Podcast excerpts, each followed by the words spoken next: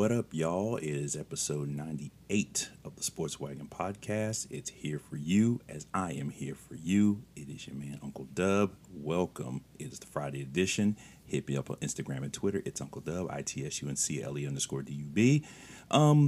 Show shouldn't be terribly long today. It's Friday. We're going to do dubs and L's. We'll talk, a little bit NBA, MLB, and that's where we'll start in the Major League Baseball world. It's playoff time. We're making our way towards the World Series. Last night, National League Championship Series Game 5, the Dodgers, 11-2 over Atlanta. So Atlanta leads the series 3-2. So Game 6 is scheduled Saturday, 5:08 p.m. in Atlanta. The game will be shown on TBS. That will be Max Scherzer will go to the mound for the Dodgers. Ian Anderson will go to the mound for the Braves. So this game, Chris Taylor replaced Justin Turner at third base. 3 home runs, 6 RBIs for Los Angeles. AJ Pollock, left fielder, kicked in 2 home runs and 4 RBIs for the Dodgers. So, this series is going down to the wire. Atlanta has the chance to clinch at home on Saturday, or we force a Game 7. I believe the World Series should be starting on Tuesday. So Atlanta, it's to their benefit to try to end this thing on Saturday afternoon, get some rest, and then try to, recoup and then figure out, where they're going, if they're going to be at home or they're going wherever they have to go to for the first game of the World Series. Tonight, Houston is home. They're trying to clinch their berth in the World Series. They host Boston, Game 6, 8:08, first pitch on Fox Sports 1. Nathan Eovaldi goes to the mound for the Red Sox versus Luis Garcia for the Houston Astros. And all I got to say on that one is go Red Sox. Okay. NFL, Thursday Night Football. The Cleveland Browns, 17-14 over the Denver Broncos. Case Keenum, 21 for 33, 199. Yardage, 1 touchdown in place of Baker Mayfield. Oh my goodness, Baker Mayfield, he's got some serious issues from a injury standpoint. So what we know, he has a shoulder fracture, okay? I believe that's on his non-throwing arm. But on top of that, he has a torn labrum, which the labrum essentially is a little cup-shaped piece of cartilage. It supports both your shoulder and hip joints. So they are ball and socket joints. And again, it helps to keep the joint stable. So he got a shoulder fracture, torn labrum, and we just learned recently he has a break in his humerus. So, Mayfield, I think that the idea was for him to not have shoulder surgery. He was trying to go the non-surgical route. But again, he's got so many issues. They're just trying to take it day by day, wait and see approach to see how he will recover, if he can recover in a fairly decent time frame. Because again, this isn't something that's going to solve itself by next week. Also for Cleveland, De'Ernest Johnson, 22 carries, 146 yards and a touchdown. So he is the third string quarterback. He started Nick Chubb and Kareem Hunt are both out with calf injuries. For Denver, Teddy Bridgewater went 23 for 33, 187 yards, 2 touchdowns, 1 INT in the loss for the Denver Broncos. The NBA, the association last night, 3 games. The Atlanta Hawks won 13-87 over the Mavericks. Trey Young, Ice Trey, 19 points, 14 dimes. Luka Doncic goes 18-11, double-double for him with 7 assists. The Heat, 137-95 over the Bucks. Whew, man, I saw that score. Goodness gracious. Tyler Hero, 27 points, 6 rebounds, 5 assists. Giannis Antetokounmpo, 15 points, 10 rebounds, and 2 assists for your Milwaukee Bucks. Now, the game of the night. The Golden State Warriors, 115-113 over the Clippers. Now, the score isn't, okay, they win by 2 points, but here's the piece that's crazy. Seth Curry, 45 points and 10 rebounds. He had 25 points in the first half. Now, he had a terrible game the previous outing, but he just went nuts. He lost his mind in that close win over the Clippers. Paul George goes 29, 11, and 6 assists for the Clippers. Now, We know that it's the 75th anniversary of the NBA. The Warriors are also celebrating. Now, the way the article was written, sounds like the team celebrating their 75th anniversary. But during each home game, they're honoring a player. And in this game, they honored Al Attles. Attles is 84. He was part of, so he coached, he was the first black coach to win an NBA title. First black coach to win an NBA title.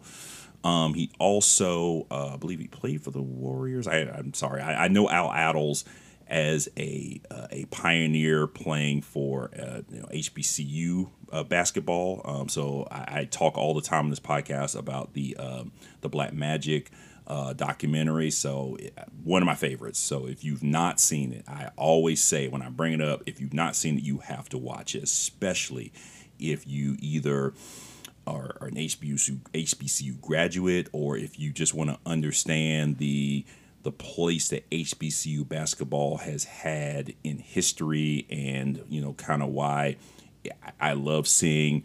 We haven't seen this a lot, but we've seen a number of these kids who are coming out of high school. They're pretty high in their ratings, and they're going, why don't I go over here to Howard or Norfolk State or Morgan State or, and a couple of those schools that I mentioned, especially Norfolk State, has had such an impact in HBCU basketball. So Bob Dandridge, who recently was inducted into the Basketball Hall of Fame, P.B. Kirkland, so a lot of big names went to these schools, and of course there's a long history. Earl the Pearl, Al Attles, number of names, all these guys, and just watch it. I cannot say enough about this documentary. As a matter of fact, with the start, usually I'm thinking about changing up this year with the start of college basketball season. I was thinking the other day, I should sit down and watch it.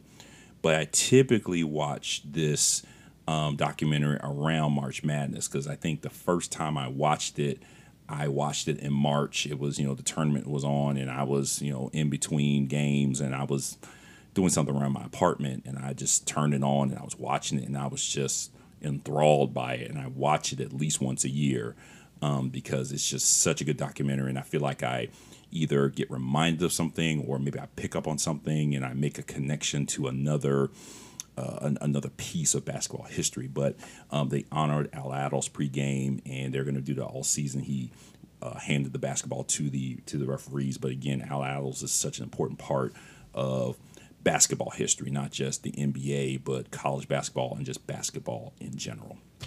So that is a nice transition into our college basketball segment for today's show.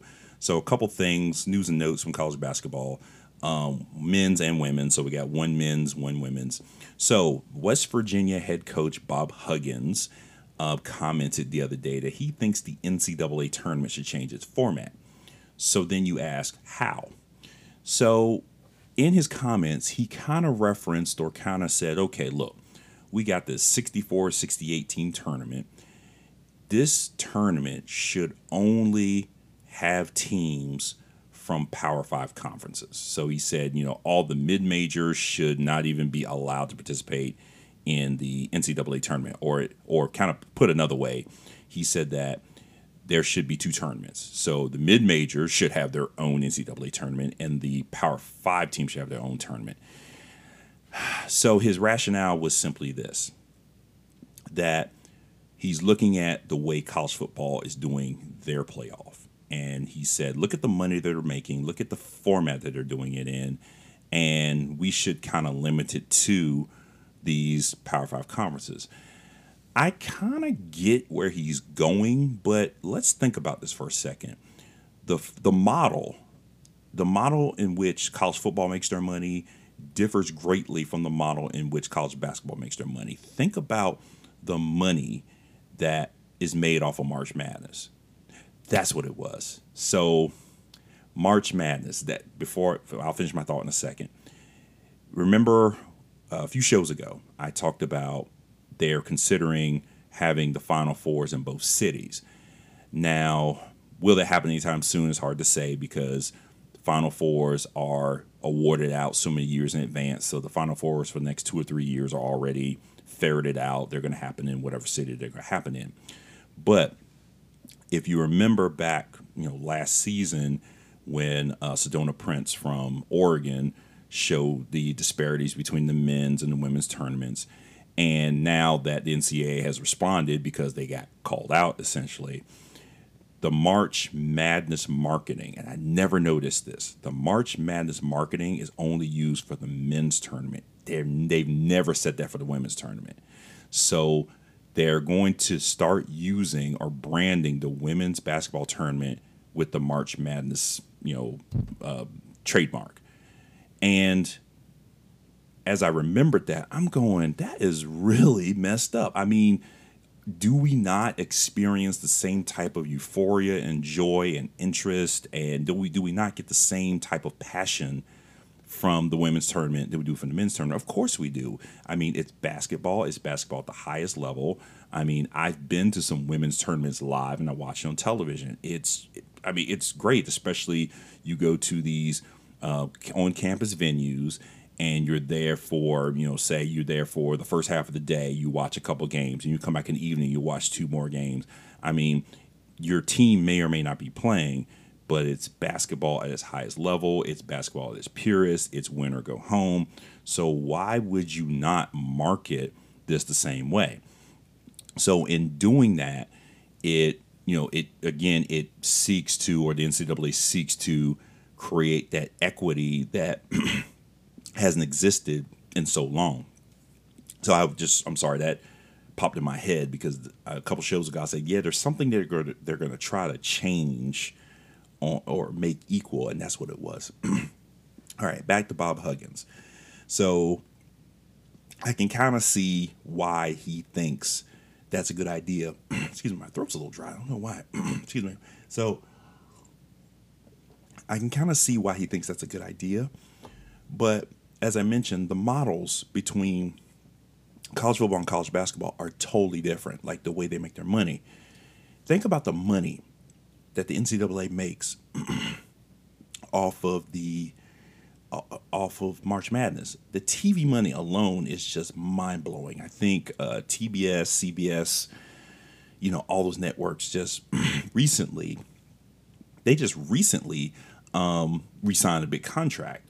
And think about how much money each school gets. So if you make the tournament, you go play one of the first 4 games, or you go as a 16 seed and get run out of the gym by a 1 seed, you're going to get a nice chunk of change. So the further you go into the tournament, you're getting money because the pot is so huge. So I kind of get what he's saying, but for me, I like the way the tournament, like, again, if it ain't broke, don't fix it.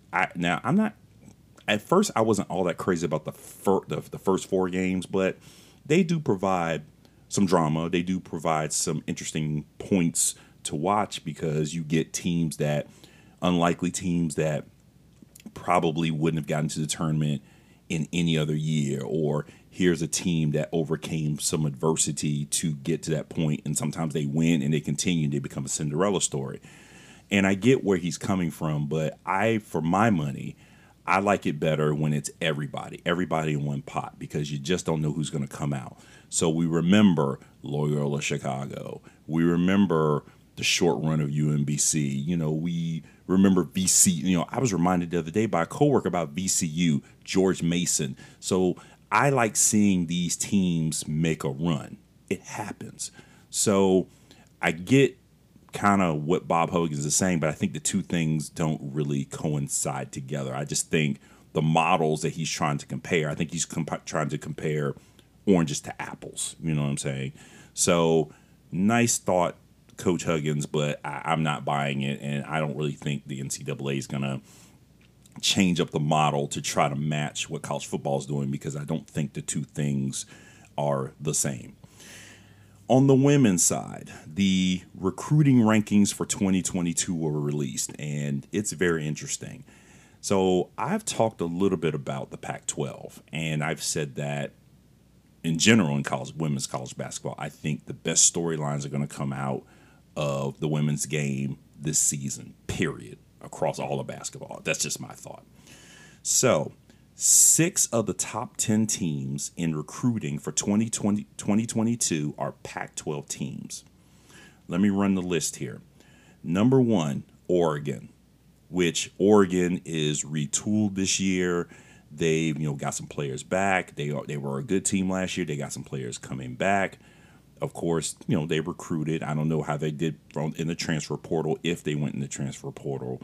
But for 2022, they're already the top team in the nation as far as recruiting is concerned. Number 2 is UCLA.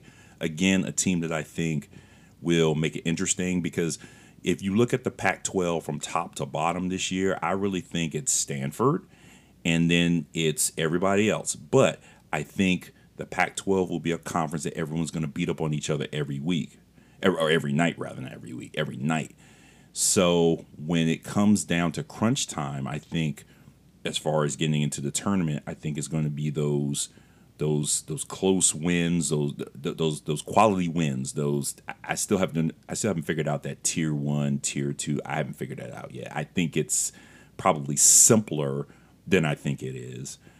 But I mean, all they're saying is if you're at tier 1, that's probably the wins you should get, where tier 4 is, I don't know. Anyway, I'm trying to think it out. But anyway, and then I'm also assuming that they're using the same type of formula that they use in men and women's basketball. Again, if we're using it in men's basketball, are we not using it in, or quad 1 or whatever? I think it's quad 1, quad 2. I don't know if they're using the same formula in women's basketball. However, I think those wins, those quality wins, will play a role, especially in conference. I mean, obviously out of conference always plays a role. If you're a Power 5 conference member and you go lose to a mid-major team, how does that impact you moving forward? I mean, that can have some impact, but if you're, you know, maybe losing a game to a mid-major and then you go drop half your conference games and you stumble to the finish, you're going to be one of those on the bubble teams. You may be a last 4 out team. Who knows? Again, so UCLA 2nd, Oregon State 3rd. Oregon State, I think, is a team this season I think is going to surprise some teams. UConn is 4th. So by the time we get down to the 4 line, that's where UConn kind of breaks up that Pac-12, I guess you could say, stranglehold on the top 3. Then after UConn is Stanford. After Stanford is Arizona. Then Minnesota, Duke. So that's your top 3, 6. That's your top 8 right there. And then rounding it out, Louisville and Washington. So Duke and Louisville, ACC. Washington is 10th. So already Tina Langley coming in from Rice, where I think, you know, she did a fantastic job at Rice. She's already hit the recruiting trail. She's making inroads. Plus, I mean, now again, I don't know if Nancy Mulkey will be there next season. I think this might be the end of the road for her. However, she's already off to a good start at Washington, bringing in, from what I remember, a really good shooting guard. She's bringing in a really good forward. So again, the dividends are already paying off for Washington with their hire of Tina Langley as their new head coach. All right, so we'll take a short break, and when we come back, we're going to talk a little college football. We'll get the picks for the week, and then, as we always end the Friday show, we'll get down to dubs and L's. You know, not interesting dub this week. Something that, you know, I learned, because I'm always talking about the Undefeated from ESPN. They're such a great site. I follow them on Instagram. I follow them on Twitter. I haven't been on the site in a while, but they're always great for these fantastic nuggets of information. Shout out to the Undefeated. But I kind of wanted to point out some athletes who got some great accolades this past week. And then the L, well, we're going to delve back into football. And on 2 occasions, I got 2. Now I just remembered I got 2 dubs I want to talk about. And we'll get to those in just a moment. Stay tuned. If you haven't heard about Anchor, it's the easiest way to make a podcast. Let me explain. It's free. There's creation tools that allow you to record and edit your podcast right from your phone or computer. Then Anchor will distribute your podcast for you so it can be heard on Spotify, Apple Podcasts, and many other platforms. You also can make money for your podcast with no minimum listenership. It's everything you need to make a podcast in one place. So what are you waiting for? Download the free Anchor app or go to anchor.fm to get started. All right, everybody, welcome back. So let's talk college football. So I think in the last show, I talked a little bit about some of the goings on in week seven. So one of the big games in week seven, Purdue upset number 2 Iowa. They went to their house and beat them. So really, that's kind of one of those things that you say, well, anybody's vulnerable right now. Anybody. I mean, now all these teams are playing great, but we all know how this works, that on any given day, anybody can beat anybody. So with that said, it's just, we went through the top 10 and there's a few top 10, few teams, ranked teams in action this week. I think there's a few teams that are playing like, opponents that they should beat. So I'm not really going to focus on those games. Like, for example, I think Ohio State is playing Indiana. I think they're going to Bloomington. Again, that should be a win for Ohio State, but it's again going to be one of those games that I think, people will be, they'll be looking for. They'll be, trying to see what's going to happen there. But let's go ahead and get into these Week 8 picks. So we'll start in Blacksburg. Syracuse, the Orange, visit Virginia Tech at Lane Stadium, 12:30, ESPN3, and I'm going to figure that's going to be an East ACC regional game. So if you're in that market, if you don't have whatever regional network or channel that shows the game, like me, I live in D.C., I don't have cable anymore. My system, I think it was Sling, they don't have Masson, so I had to listen to the UVA game last week on the radio. Not terrible. I mean, I listen to games on the radio all the time. But I'm going to take Tech close in this one. Syracuse, they've just been so close all season. And I'm thinking that if Virginia Tech, if their defense shows up, I've been talking about this all season, if Virginia Tech's defense just shows up and plays the way that they're capable of playing, this game's going to be ugly, considering what's been happening with their defense, because Pittsburgh shredded them last week. I mean, I'll get to Pittsburgh in a moment, but I think Tech is capable of playing better defensively, but they just haven't as of yet. So with that said, I'm going to take Tech close if they're playing okay defense. If they are playing really up to their level, I'll take Tech big. But I'm going to say this is going to be a close game. Tech are 3-point favorites. I'm going to say this is going to be a field goal or less. Wisconsin, 3.5-point favorites, visits West Lafayette while Ross Addy Stadium to take on Purdue. That's a 3 o'clock kickoff on Big Ten Network. I'm going to take Purdue. Now, the thing here is you may be thinking, well, is Purdue hungover from that big win against Iowa? I don't think so. They could be. And that's usually the fear, that a team gets this big signature win and there's this, okay, well, we just beat the number 2 team in the nation. Chests are pumped out. There's the, the confidence is there. Sometimes that can bleed into overconfidence. Wisconsin's struggling. I'm going to take Purdue at home over Wisconsin. 3:30 Fox from Jack Trice Stadium in Ames, Oklahoma State, 12th ranked, visits Iowa State. They're 7-point favorites, Iowa State. I'm going to go with the Cyclones. The thing that's the difference for me is Iowa State scores, and there's not that big of a difference. I think Oklahoma State scores about 27 points a game. Iowa State scores about 33 points a game. I think Iowa State, they were big over Kansas State last week. I think I picked K-State. Iowa State beat them. I think it was a pretty big win because when I watched a little bit of that game, Iowa State was just moving the ball down the field just without any resistance.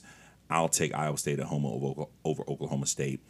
3:30 ABC, Oregon, number 10 ranked. They visit Pasadena, the Rose Bowl, to take on UCLA, who are 1-point favorites.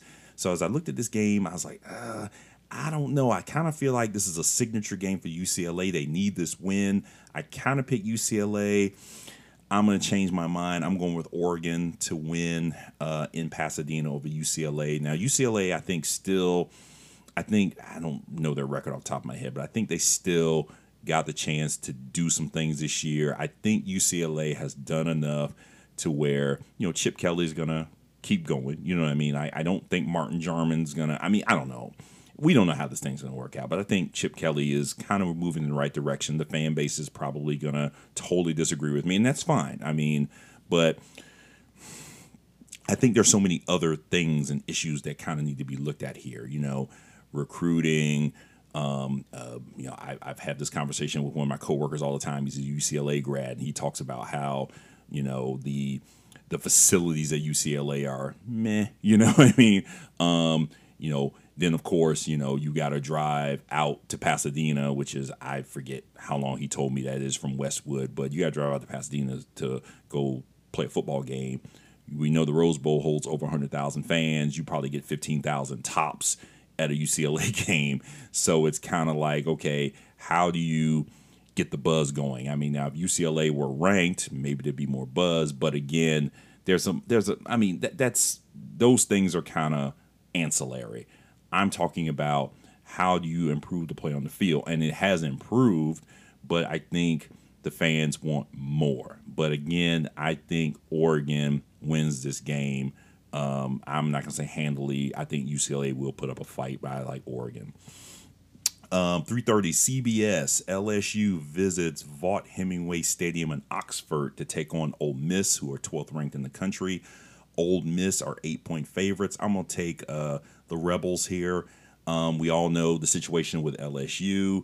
Now I think it kind of boils down to a pride thing for this LSU team. They're now going to feel like they got to play for Coach O, which I'm kind of going, okay, yes, but just play at this point because the deed is done. Just play. They're going to – I think they'll fight, but I think Ole Miss, you know, Matt Corral is just really having a great season. I have no idea who is in the running for the Heisman right now. I mean, you've had so many of these Heisman candidates who have just been up and down. I know Matt Corral is the name that really has stuck. A lot of people are saying he really has a good chance to win the Heisman. He's in the race, but right now – who knows? I mean, there are going to be guys who probably get some Heisman votes depending on how the season goes along. But, you know, who are going to be the top three, who are going to be, or top two or whatever, who are going to be in New York, I haven't the foggiest right now because I think the guys that everyone were really looking at, you know, like Spencer Rattler, okay, maybe he still is, but maybe his, you know, his candidacy is starting to fade more because of some of the, you know, the quarterback issues that he's been having. Lincoln Riley made a change last week against, I think they played TCU. So, I mean, the Heisman race is, for me right now, is a total mystery. I got to do a little more research, kind of look at who's out there. I know they're talking about a guy from Texas, Bijan. I can't think of his name right now. But nevertheless, there are other guys, but I don't think they're quite getting the love. And again, I've talked about this. The Heisman race tends to be this whole popularity contest. It's, okay, who's the best player? Oh, and by the way, they're on a winning team. Oh, and by the way, they have to be an offensive player, which, again, let's remember, the award says awarded to the best player in college football. So let's stop the bias.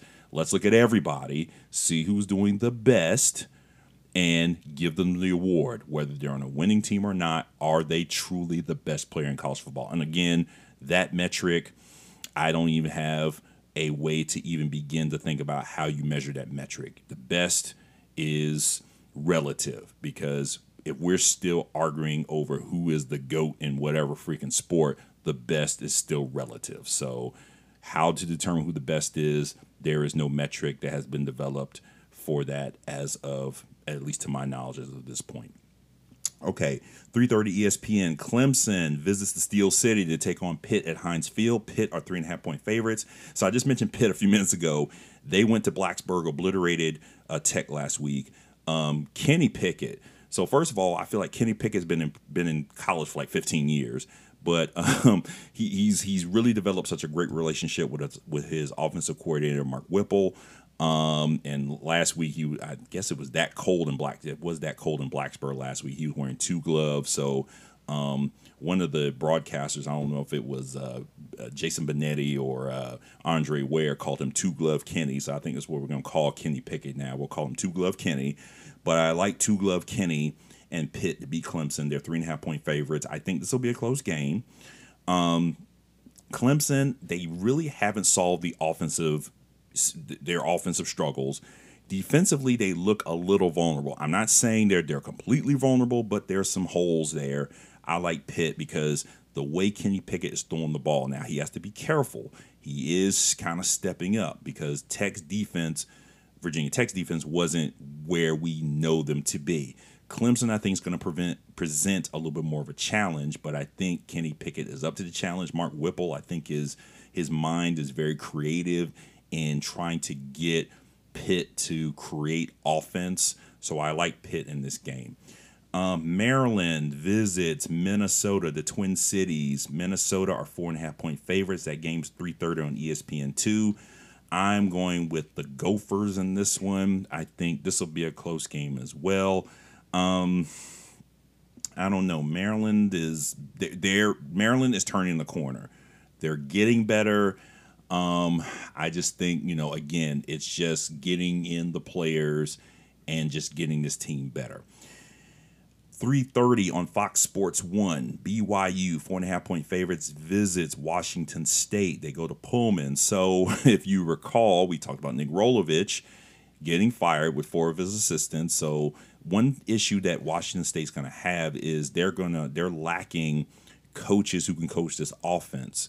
And not lacking, but this offense that they run is so complex that because Rolovich, who was essentially the offensive coordinator and head coach and some of his offensive assistants, now I don't think they're going to struggle. They're going to know how to run the offense, but I just think BYU just brings in such a strong team that I think 4.5, I think BYU wins. I think they win comfortably in this matchup between these two teams.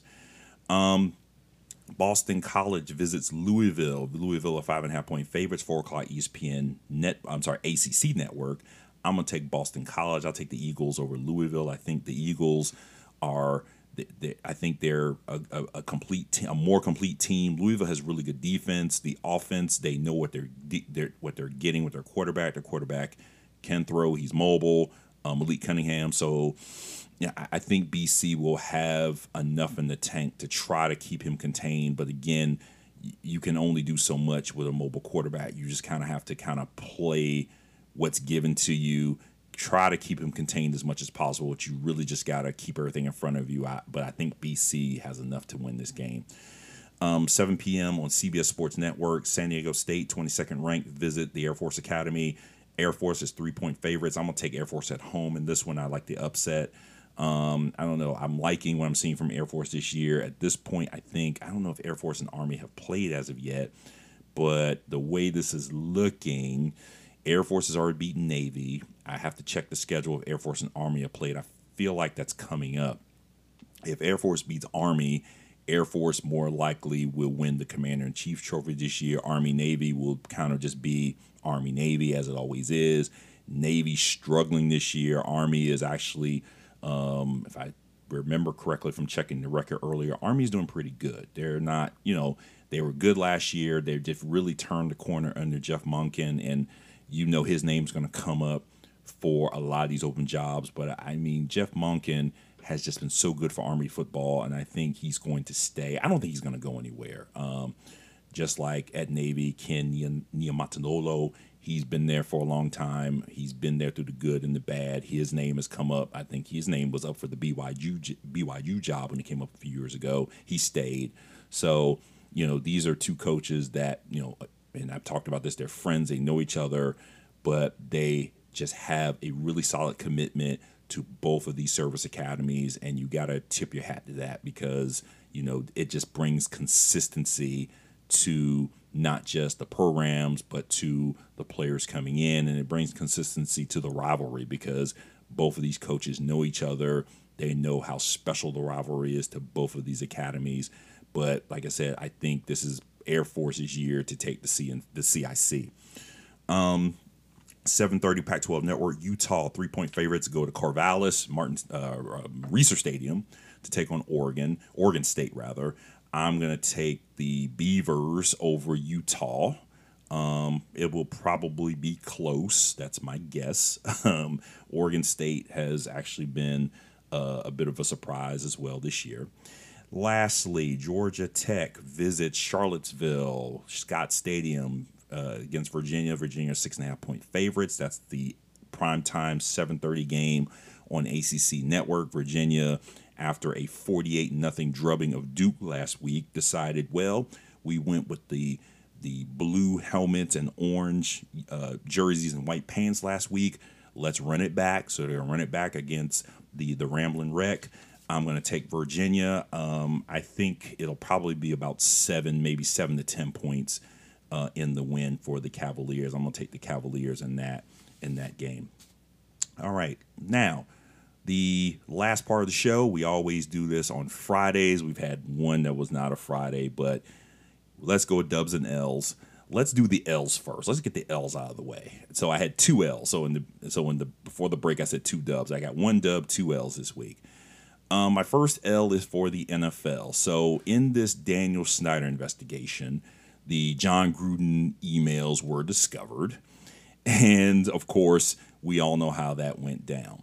So earlier this week, the NFL said, well, we finished looking at all the emails, and we couldn't find any other emails that were as bad as Gruden's.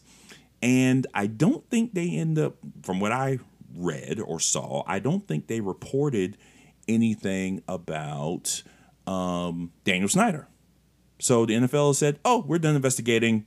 Nobody else is terrible in this league.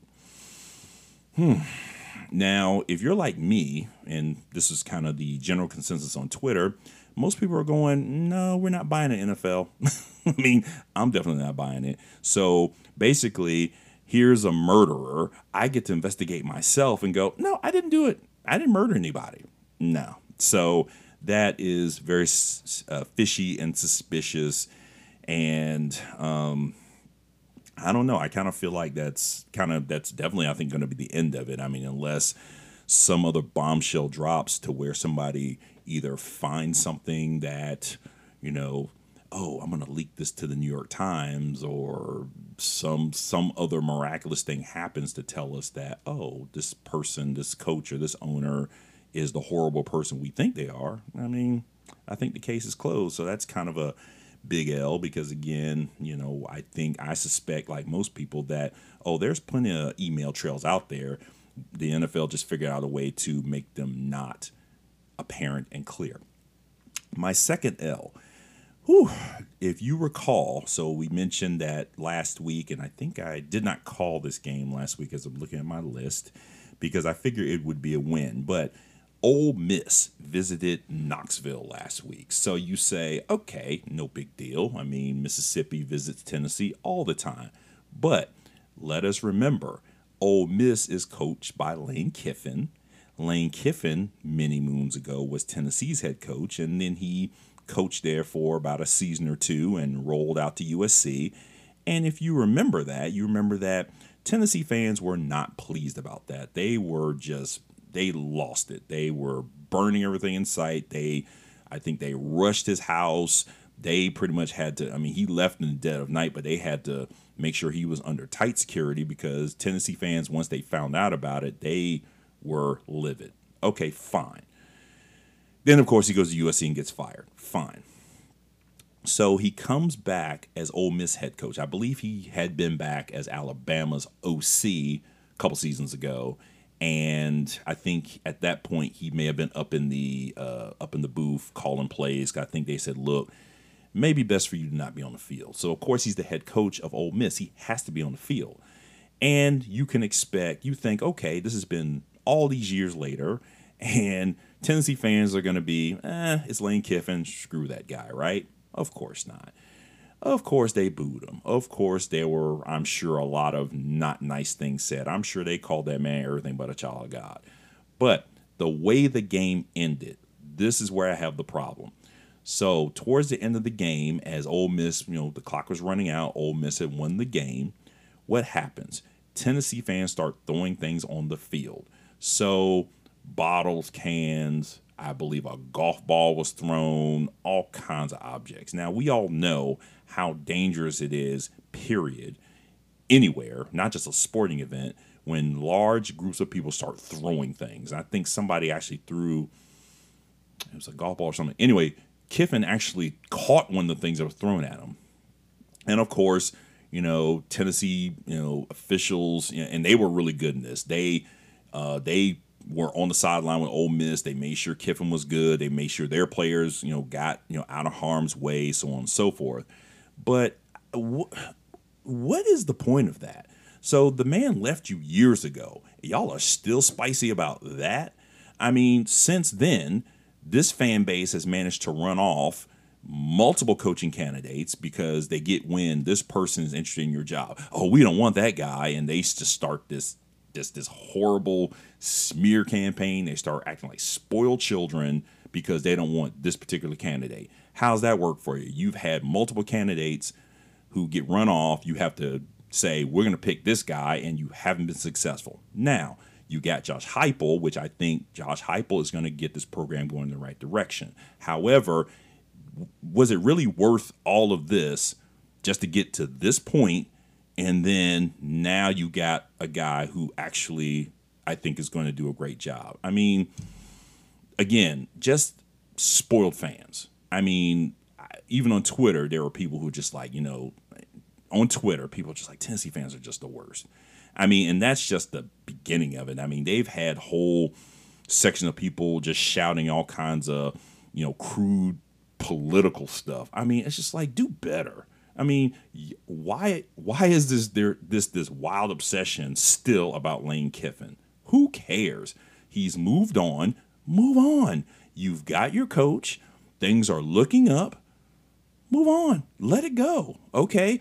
Even Kiffin. If Kiffin, now I'm not saying if Lane Kiffin dancing to the stadium, all, you know, feeling some kind of way and taunting the opponents, even if he did that, that's still no excuse to act that way.